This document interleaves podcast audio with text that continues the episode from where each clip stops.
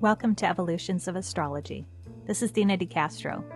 On this episode, I'll be interviewing Tem Tarriktar, editor of the Mountain Astrologer.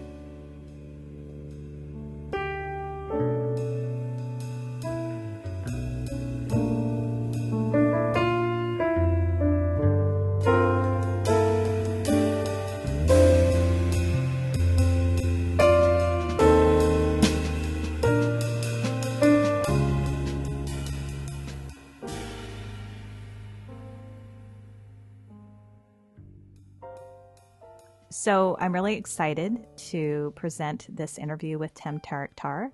Uh, he is the editor of the Mountain Astrologer. And if you have not already subscribed to this magazine and you're interested in astrology, you really need to. Um, I began reading the Mountain Astrologer back in the early 90s when uh, I guess it hadn't been out too many years by then. Uh, but it was something that my mom always had around, and it really was the thing that sparked and fueled my beginning interest in astrology um, and actually practicing it. I had been interested for a long time, but reading that magazine is really what allowed me to take it to the next level and begin practicing with charts. It is an excellent tool for students of astrology as well as uh, astrologers who are continuing to expand what they know. So, with that, enjoy my interview with Tem Tarriktar. Well, Tem, welcome to Evolutions of Astrology. Great to be on with you. Thank you, and uh, it's it's really great to have you on. Thank you for taking the time. Uh, so I know, as the editor of the Mountain Astrologer, your schedule probably is pretty busy on a typical day. Uh, you're probably always under a deadline. What is the kind of the structure of your uh, your duties with the mountain astrologer and how does a, a typical cycle go for you in the editing of that magazine?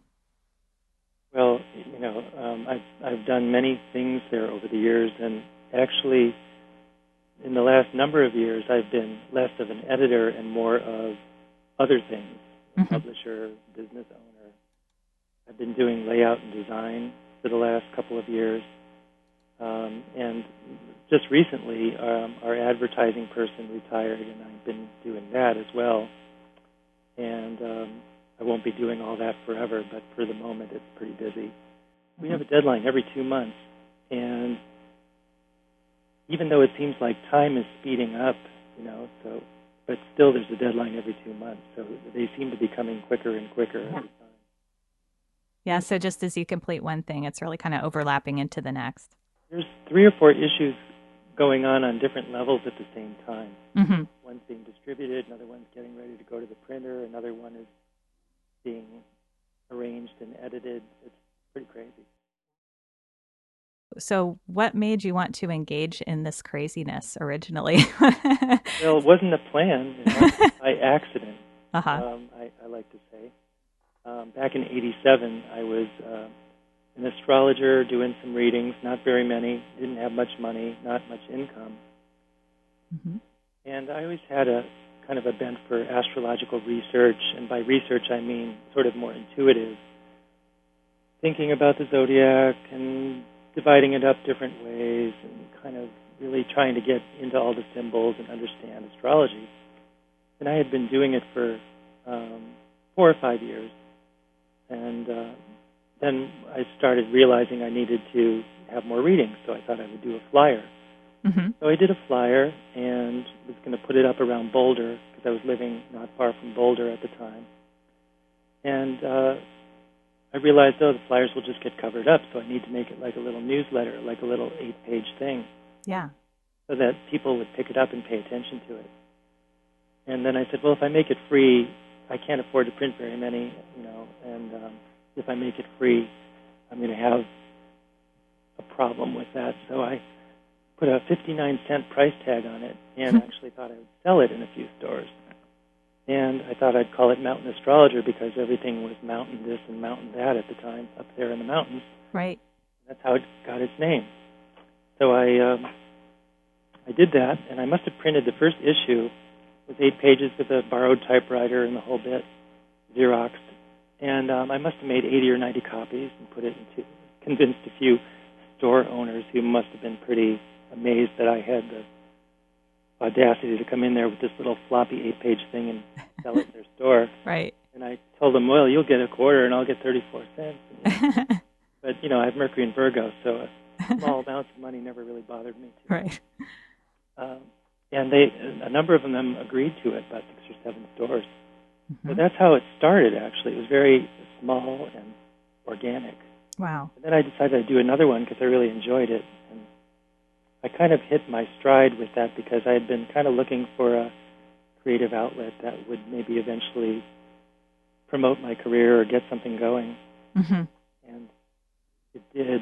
Um, but it, the interesting thing I wanted to say about that was back in, that was 87, and back in 84, I had a progressed new moon. Right. And the progressed new moon was um, exactly conjunct Jupiter at 12 Virgo, Sun, Moon, and Jupiter all together. And so a few years later, here I am starting to publish, you know, and right. it really the shoe really fits. So I I had a lot of energy to continue doing it, and so I just kept doing it, and it grew and grew really slowly, and now it is what it is. Well, that's really the epitome of of Jupiter energy, with that combined with that new moon, um, the the hopefulness, you know, that it must have taken to just kind of you know take the leap of faith and and do this part of it was I just didn't really know any better what it would take or what was involved, and I was just really kind of innocently stumbling into it. Mm-hmm. And Virgo, in a, in a kind of a small way at first, and then very modest, and then growing from there. So it's it's not like you set out with this grand vision of having the the largest astrology magazine in the United States or anything. just kind of. In fact, I started not even knowing it was a magazine. Uh huh. Um, I was in the middle of writing the first article when the name came to me of what I should call it, the little newsletter or whatever it was I was doing. And uh, then I, that's, you know, it just, within a couple of months, I thought, oh, I'm going to do this again, and it's a magazine. Right. And so it sounds like you were passionately engaged from the beginning, too. It was something that organically happened because of your own interests, you know. Yeah. So that was 1987, and then how how long did it take to get to the form that we kind of now see it on the newsstand? It was so gradual. Um, the first time I did a color cover was 93. Before that was like spot color and black with text on the cover and for for a while. Mm-hmm. And and then maybe in 95 it got its first like more glossy cover and you know just been a real evolution of growth. It it got to be about half the size it is now, maybe back in about 94, 95. So mm-hmm. it was very slow. So, who are some of the early um, writers that you had, even uh, as it it was in its early stages, the uh, the first few years? Well, you know, uh, one thing I should say is that um, it, at first I was doing it by myself, and then I met Kate, my partner, mm-hmm. in '90, she had editing and proofreading skills, which was a match made in heaven at the time, believe me, because yeah. my idea of editing at the time was checking spelling and maybe a few commas. I didn't have any experience. But um, and then gradually more and more staff along the way who who do the heavy lifting really. But um, writers. Um, I first met the astrological community in any significant way in '89 when I went to the UAC, a conference in New Orleans, and uh, I met a bunch of a bunch of people from the astrological community then, and since then um, there have been uh, the ma- magazine's been primarily written by others, and only occasional articles from me. Mm-hmm. Um, so I'd say about 88 or 89. You know, Bruce Scofield, Donna Cunningham, Dana Gerhardt's been writing since um, late 1990 in mm-hmm. almost every issue. She's one of the most popular writers we have. Yeah. Maya Del Mar did the forecast for a long time in the 90s, and she was very popular too. So we just, I don't know, it's just one of the things that is really important to me in the magazine is the diversity. We really cover a lot of different types of astrology. We're open to all sorts of approaches and writers. And there have been hundreds and hundreds of writers along the way. Mm-hmm. So this really is a, a showcase for them and their their ideas and their skills.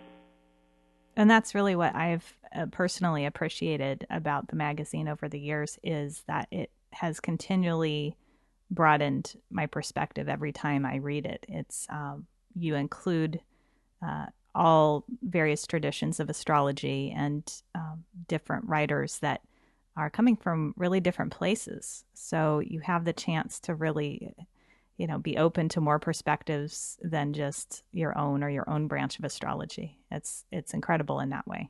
Yeah, definitely, and um, I've I've been pretty amazed by um, just the diversity of, of what's in there, and I, I I just think that that there's it's just been such a, a long process of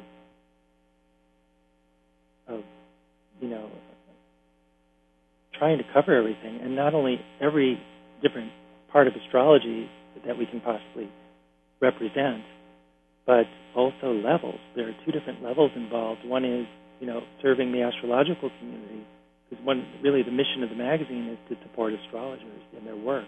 Mm-hmm.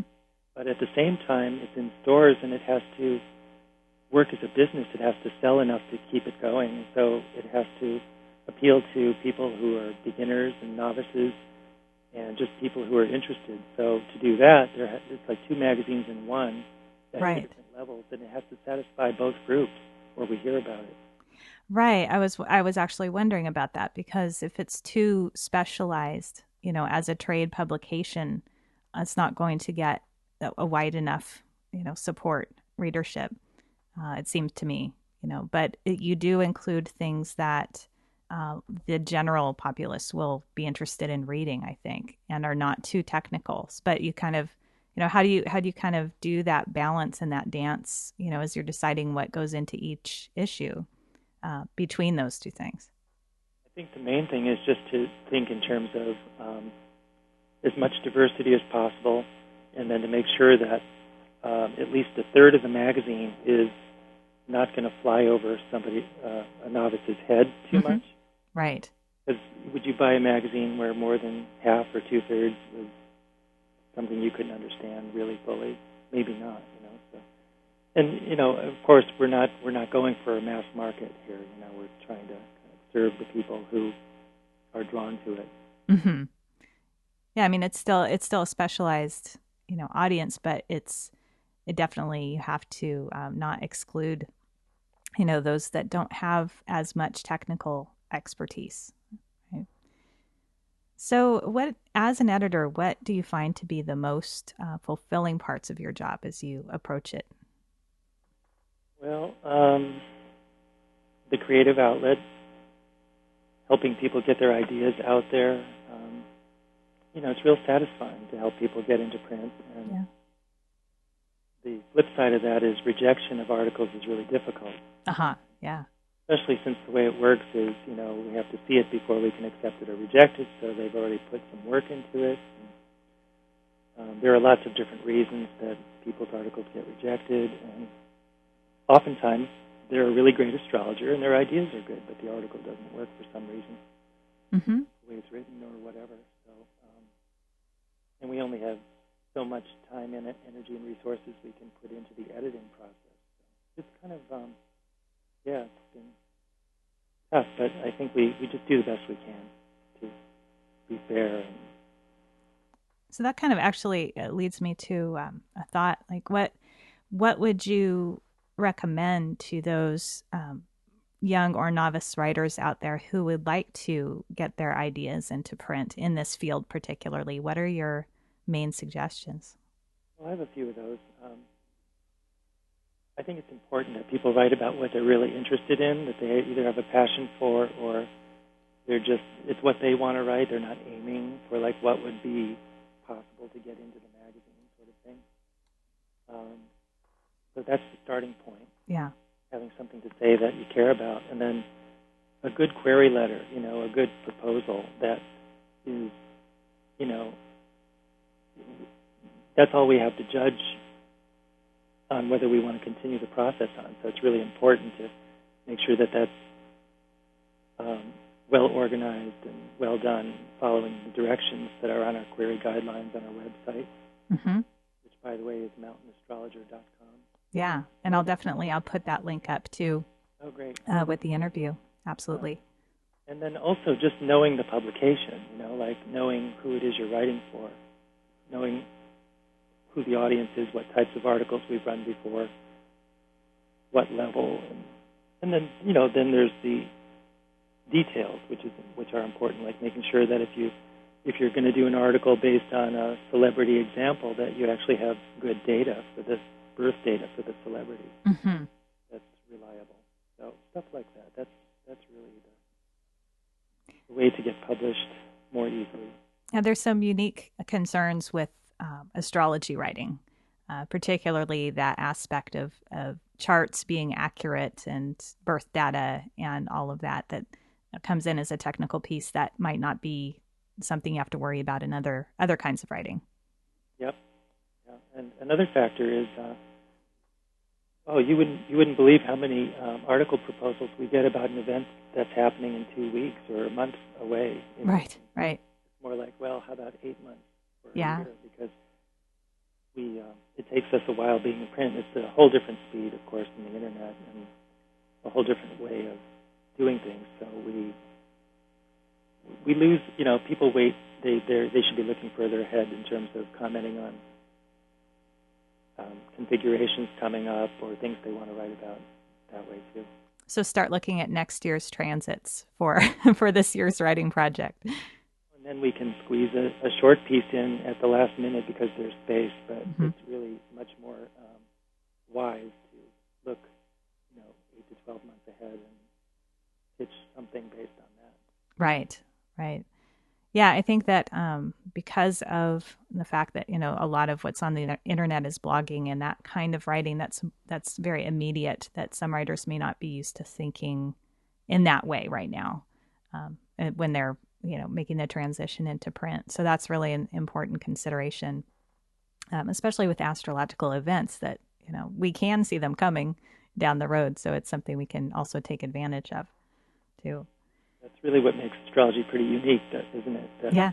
We know in you know exactly 11 and a half months from now that certain energies are going to be in play. Right. Right. And speaking of that, I think we've all been, you know, looking at uh, what's coming up in 2010. And in fact, um, you know, we won't go too deeply into what's in the next issue, uh, which will be out in just a few weeks here, right? Right. It'll be uh, mailed out in about a week. Yeah, so that's coming to subscribers very soon, and then uh, will be out on the newsstands in just a, a few weeks. But the April May issue is going to contain a forum and some other articles about uh, the cardinal cross of 2010, right? Right. Yeah. So yeah. that one has been one that astrologers have been looking at for a long time back. And so when, like in the Mountain Astrologer, when did you first start covering that? It seems like it's been a while. I think I noticed it in, in 2003 mm-hmm. and started writing about it in 2004, and found, of course, others were also, you know, aware of it at that time. But, um, you know, over the years, just been covering it more and more, and recently a lot in the last couple of years, writing about it. But this, there's a forum in the April May issue by three astrologers, myself and you, yourself, and mm-hmm. one other writer Yes, yeah. And also an article on the um, U.S. dollar and world currencies, um, written by Maurice Lavenant, who um, is looking at the dollar, the euro, and other currencies and how how they're going to hold up or not hold up this um, upcoming year. Well, I mean, the, the kind of the big beginning of that is uh, in May, going into June, really you know seems like that's the the month when it starts you know uh, with uranus moving into aries and such. Um, so that's kind of the kickoff point. So it seems like a, a perfect time. Well it, there was an article that you had written uh, back in 2007 on this cardinal cross as it is linked to uh, the oil crisis and the the energy crisis and this is a topic that you have been very passionate about and been writing about for years, uh, both astrologically and just even outside of that community. Uh, you've been uh, writing about and putting the word out about this issue. So, talk a little bit about how that um, kind of came into your field and what, uh, where do you see it now, um, as opposed to anything different from when you wrote about it in 2007 or um, is it pretty much tracking with uh, how you felt back then? Well, the the uh, basic idea is that um, we're reaching what's called peak oil which means it's, it's our maximum capacity to extract oil on a global basis. Yeah. Even though there's still lots of oil in the ground, we can only get it out so fast, and that's based on geology, economic factors, and other factors. And so the bottom line is that when we, our whole paradigm is based on growth and expansion, industrial growth, and our economy is more or less based on that. So when, and oil is the underlying resource that fuels the economy. Mm-hmm. So when oil peaks and is not, not available in the same quantities anymore, when, when we start going down the slope of oil availability and, and other fossil fuels um, shortly thereafter, we're going to find that um, a lot of things we've taken for granted aren't as available. And it's really going to be a huge transformative force for society. Um, the way we structure our daily lives. You know, it's, it's, a lot more than travel. You know, oil's in so much. Everything. uh, it's in, it is. It's it's in everything, including my ability to publish a print magazine and ship. Right. So uh, for the last five years, I've been really intensively involved in a community group here in Nevada City, California, where we are trying to um, prepare the community for what's coming what we think is coming. Yeah. And see, this is the same theme, right? Being looking at the future, predictions, all this mm-hmm. fits with astrology a little. Um, but preparing the community and educating the community about what it means and how we can become a more resilient place and adapt, and also how we can just sustainability in general. So I've been really involved in that and writing about it. Right. And that particular article, which actually can be found on the Mountain Astrologer website in that sample issue that you have available for download, um, right on the front page of the site. And I'll put a link up to this as well. Uh, so you can get a whole uh, PDF of that entire issue. But the article itself is on uh, starts on page five. But you really lay out well the the whole connection potentially between the years between 2009 and 2014 and all of the transits that are going on there as they potentially relate to the oil crisis in particular and the shortage of resources and energy. Yeah, and the way it's looking is the latest on it is that um, people uh, who are researching this and in the know uh, about it um, believe, mo- for the most part, that either our oil supply has peaked in 2008, or or it is in the process of peaking now in 2010. It's, it's kind of on a plateau right now mm-hmm. before it starts heading down, and uh, so we're we're right at the peak. Generally, I mean, if you look at the long term, we're we're at the top of a fairly pointy peak. Right. we're going to be heading down. So that's that's how it's looking right now. Although it looks like natural gas may hold out for a little longer, and there's whole, a lot of issues about coal, but even the coal supply is, is limited and will peak in the not too distant future at the rate that resources are being used right now. Well, and you made a really interesting connection in that article too about Pluto being kind of the symbol of oil, like the riches in the earth, you know?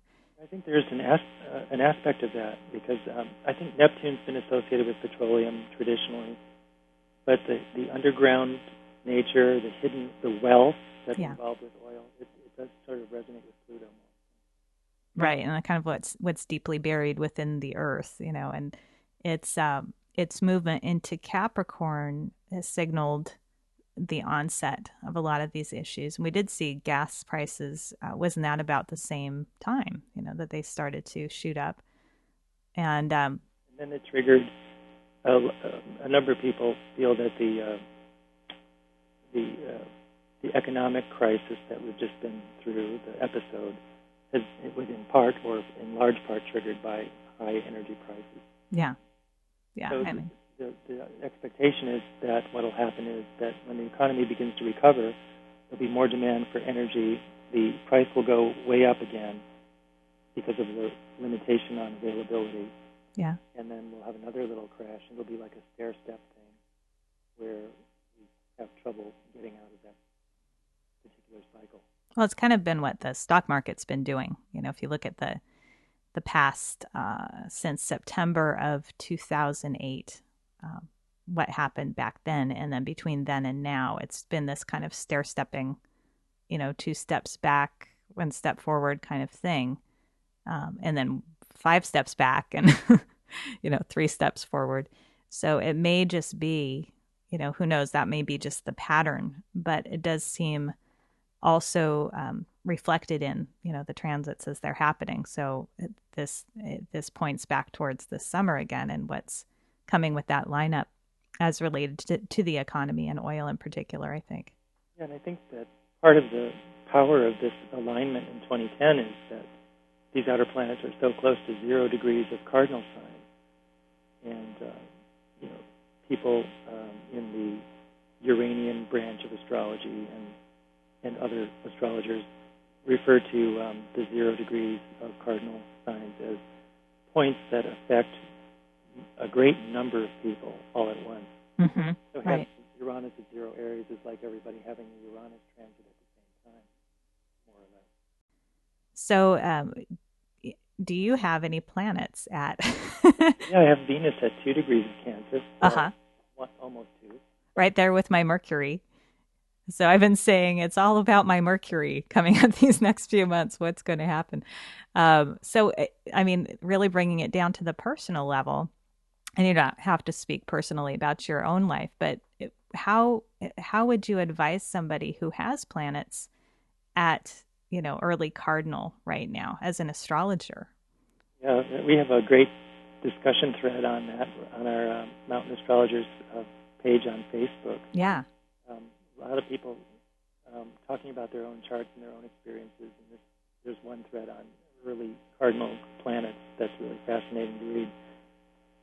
Um, I would say that uh, the keywords that I'm using are change and intensity. That those are the two things I'm totally sure will be in play this year um, more than in a long time. Yeah. So I think we have to the skills we need are dealing with change and dealing with sort of a compression of events, like a lot going on at once, very intense.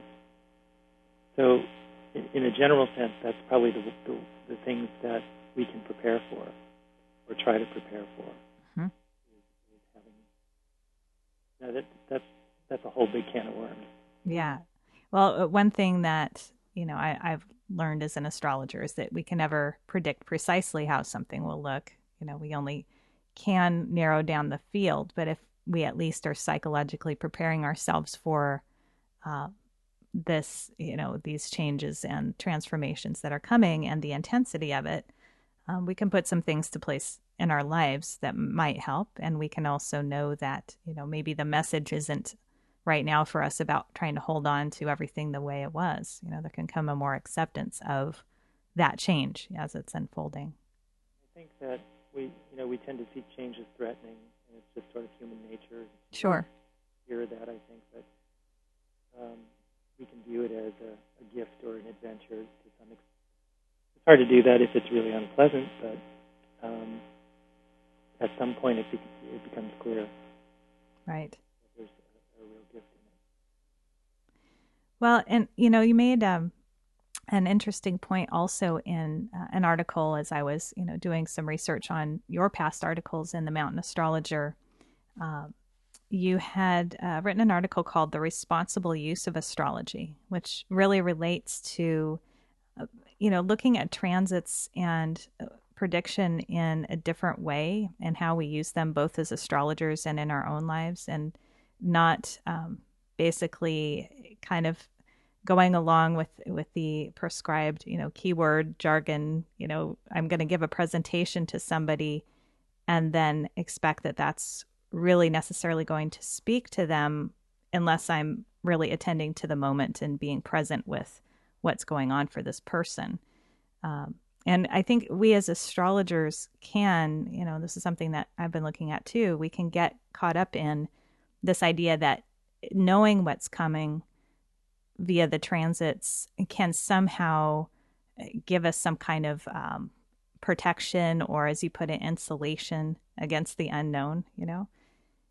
And I think that is such an important point. Um, can you, uh, in your life, you know, how, how do you navigate that when you're using astrology for yourself? You know, how do you uh, try to apply that to your own life?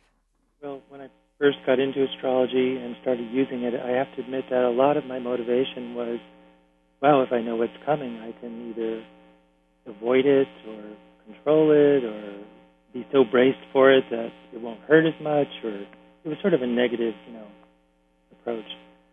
And there, of course, I was also wanting to know how the universe worked and all the good things too. But mm-hmm.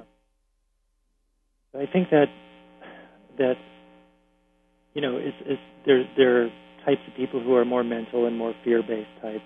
You know, if you if you're into the enneagram at all, you know there are certain fear types and so on. Right. I think for the fear types in particular, um, or the more mental types, that uh, astrology is so appealing. You know, and it, you can kind of be in your head, and you can, you know, you can use your mind to project ahead and see what's coming and make scenarios, and that's a lot of what is done.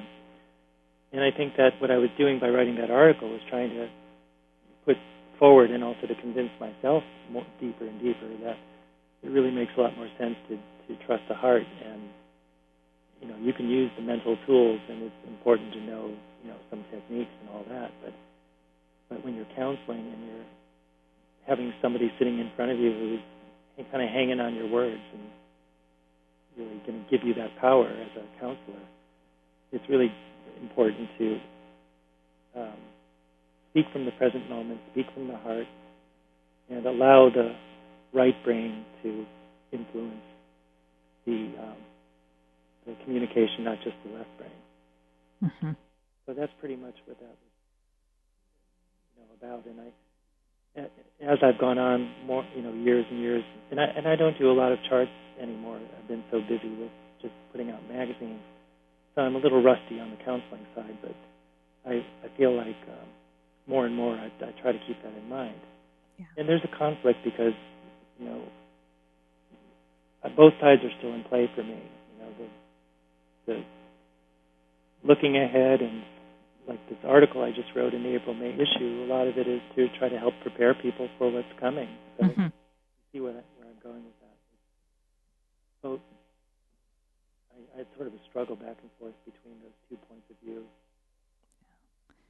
Well, I think uh, it is, you know, it's very um, alluring, you know, as you said, for for a person who likes to analyze, likes to be able to analyze things and break them down. You know, who maybe has a lot of Virgo energy in their chart, like I do too.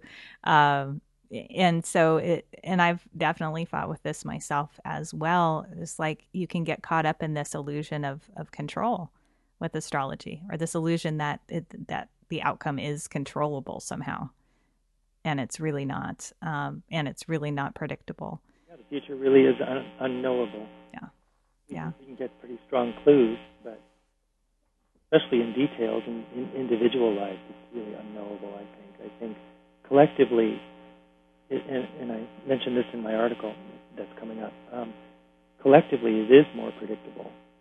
Mm-hmm. And uh,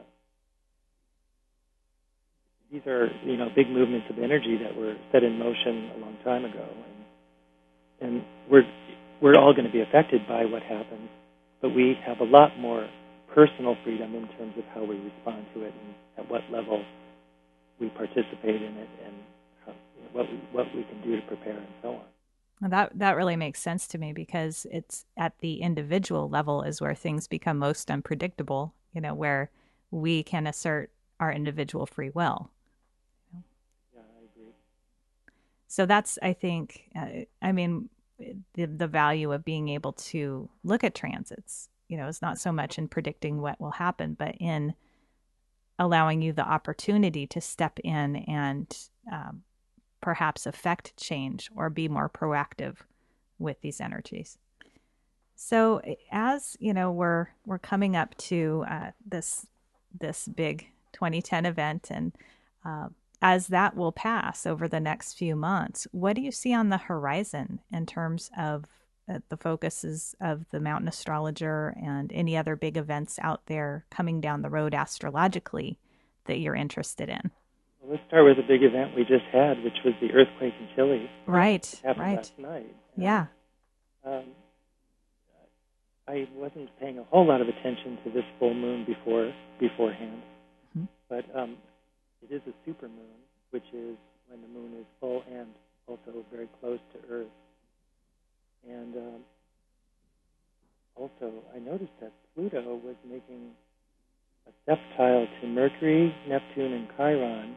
Septile is one seventh of a circle, and um, which is 51 degrees and 20 some minutes of arc. And um, the triple conjunction of Mercury, Neptune, and Chiron in Aquarius and Pluto were both triseptile to Mars. So there was this huge septile pattern going on that I wasn't even aware of until Mhm. looking at the earthquake chart. And uh, so anyway, this, these this huge event, and it's, it's always interesting to look look at the chart and see what what's happening. The, the triple conjunction alone of Mercury, Neptune, and Chiron is pretty powerful. Um, a, a tsunami that everybody's concerned about um, traveling through the ocean. You know, you could take the symbolism of Mercury and Neptune. You know, Neptune, the ocean, Mercury, movement and travel. There's, there's a wave going across the ocean. Right. So, gotta love symbols.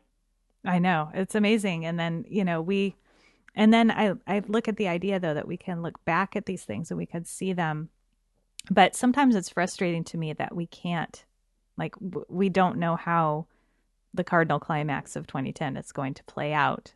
I mean, in retrospect, I imagine that we'll be able to put together a lot of things, but uh, in beforehand, we won't. You know, there's uh, similarly to 9 11, you know, the really strong symbols uh, in the U.S. chart, you know, with, what was it, Pluto on the ascendant Yes. and uh, Saturn opposed it on the descendant, you know, transiting, uh, really kind of bold um, symbols. And I, I think a lot of astrologers did see that coming up, but we could never have predicted that, you know, specific event.